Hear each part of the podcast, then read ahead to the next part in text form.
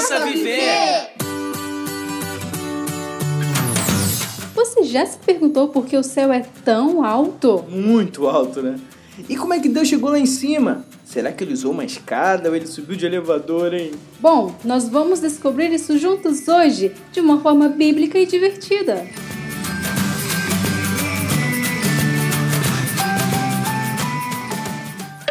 Esse eu deixo a criança viver.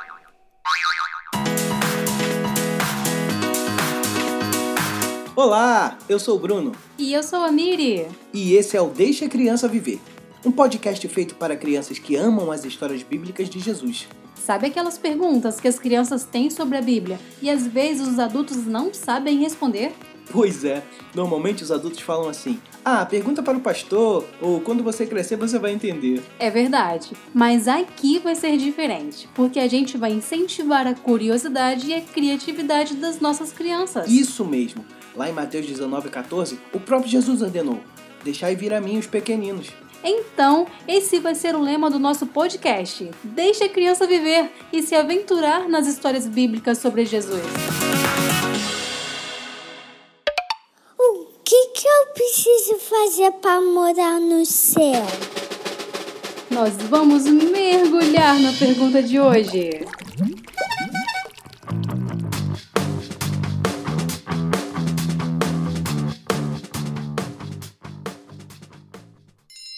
Se você fez a atividade do nosso último podcast, então você se lembra como foi incrível aquela experiência de ver um arco-íris se formar com água, papel e canetinha.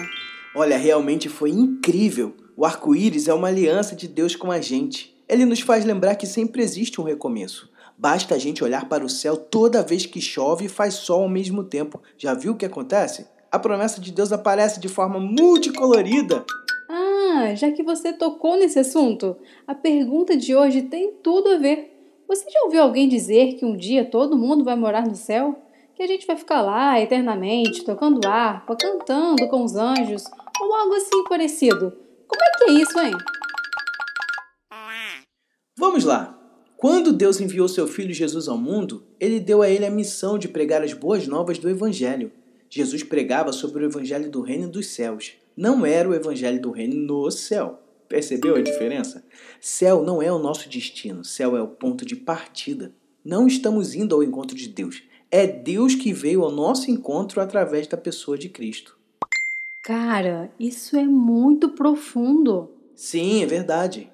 Não se trata da gente morar nos céus, mas sim Deus habitar entre nós. Você se lembra de quando falamos sobre a criação?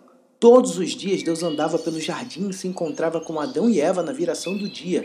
Quando a serpente os enganou, Deus procurou por eles e perguntou por que eles haviam se escondido.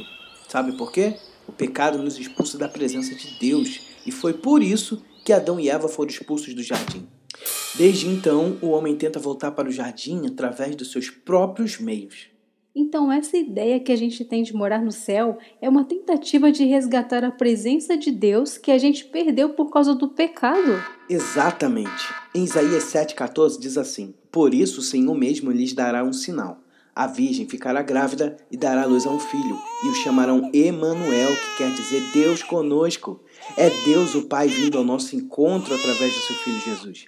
Por isso, nosso esforço de se achegar até ele é inútil e a história de hoje fala justamente sobre isso.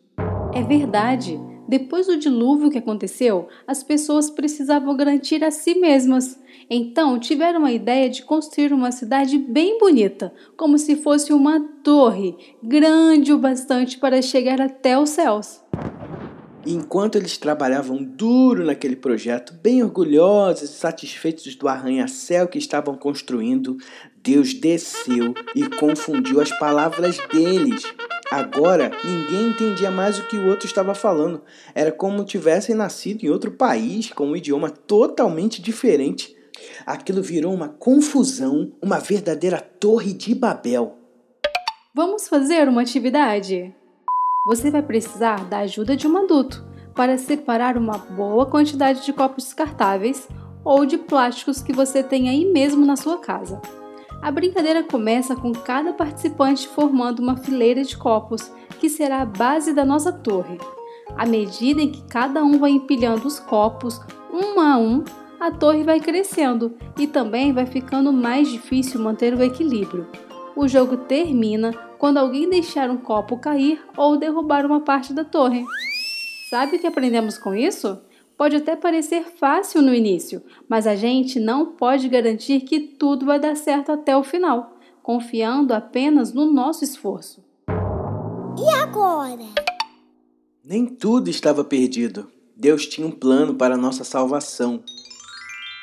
Quando aquelas pessoas perceberam que era impossível entender o que o outro estava dizendo, começaram a brigar entre si e logo abandonaram a construção daquela torre. Depois disso, Deus as espalhou por todo o mundo, dando origem a outras línguas e culturas. Tiago 4, 6, parte B diz assim: Deus se opõe aos orgulhosos, mas concede graça aos humildes. Deus sabia que aquelas pessoas nunca conseguiriam chegar aos céus pela sua autossuficiência. As pessoas não precisam de escadaria, religião ou qualquer esforço próprio, elas precisam de um Salvador. Jesus venceu a morte e Ele é o único que pode perdoar os nossos pecados e nos levar de volta para Deus. E na história de hoje, nós aprendemos que Deus nos criou para ser a sua habitação. É Ele que vem ao nosso encontro e não o contrário. O caminho para chegar aos céus é apenas um: Jesus Cristo.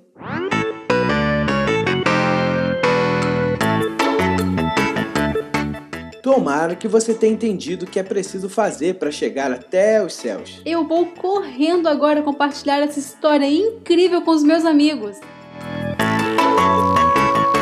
Obrigado, Jesus! Esse podcast foi produzido com muito carinho e já está disponível no IGTV e também no Spotify. Você já conhece nosso perfil no Instagram?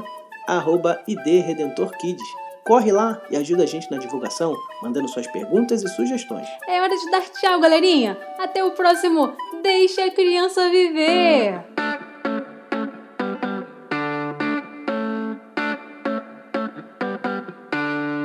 Esse podcast é uma adaptação do livro de histórias bíblicas de Jesus, escrito por Sally Lloyd Jones, da editora CPAD, e tem o apoio da Igreja do Redentor para mais conteúdos e informações, acesse nosso canal no YouTube Igreja do Redentor.